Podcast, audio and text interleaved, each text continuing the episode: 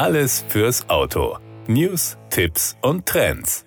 Ein Besuch am Bodensee ist nicht komplett ohne einen Besuch auf der Insel Mainau. Das kann man getrost als absolutes Muss bezeichnen. Die Mainau liegt auf Höhe von Konstanz bzw. Meersburg auf der anderen Seeseite. Von der Konstanzer Seite aus kann man die Insel per Pedes erreichen. Vom Eingang am Parkplatz ist aber auch ein kostenloser Shuttlebus bis hinauf zum Schloss verfügbar. Für die Fans der Anreise über das Wasser gibt es im Zeitraum von April bis Oktober dorthin auch Schiffsverbindungen mit attraktiven Kombitickets für Fahrt und Eintritt. Für die Erkundung der 45 Hektar großen Insel sollte man ausreichend Zeit mitbringen. Der Rundgang ist erfreulich abwechslungsreich. Dafür sorgt die jahreszeitlich wechselnde Blütenfülle mit tausenden Tulpen, hunderten Rhododendren, duftenden Rosen, Stauden und farbenfrohen Dahlien, aber auch das über 150 Jahre alte Arboretum mit Mammutbäumen.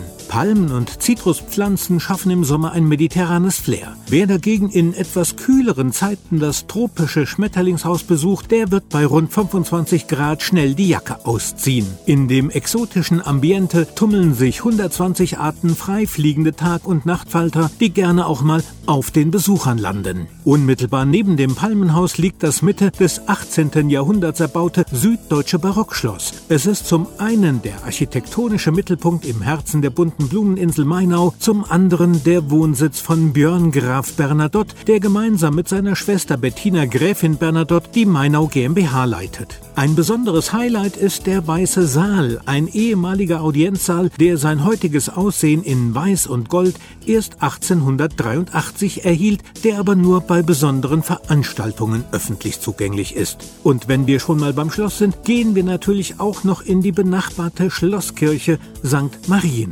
Meine Empfehlung ist es, vom Schloss aus dann zum Rosengarten und zur Viktorialinde weiterzugehen. Von dort aus sind es nur wenige Schritte geradeaus zur italienischen Blumen Blumenwassertreppe. Ich gehe dann meistens wieder zurück in Richtung Viktorialinde und biege ab zu den Mediterranterrassen. Auf der Frühlingsallee schlendere ich dann weiter in Richtung Schwedenturm und mit einem Zwischenstopp im Café Vergissmeinnicht zum Kräutergarten. Alle weiteren Infos zur Anreise, zum Parken, zu den Eintrittspreisen und den Öffnungszeiten finden sich auf der Webseite www.mainau.de.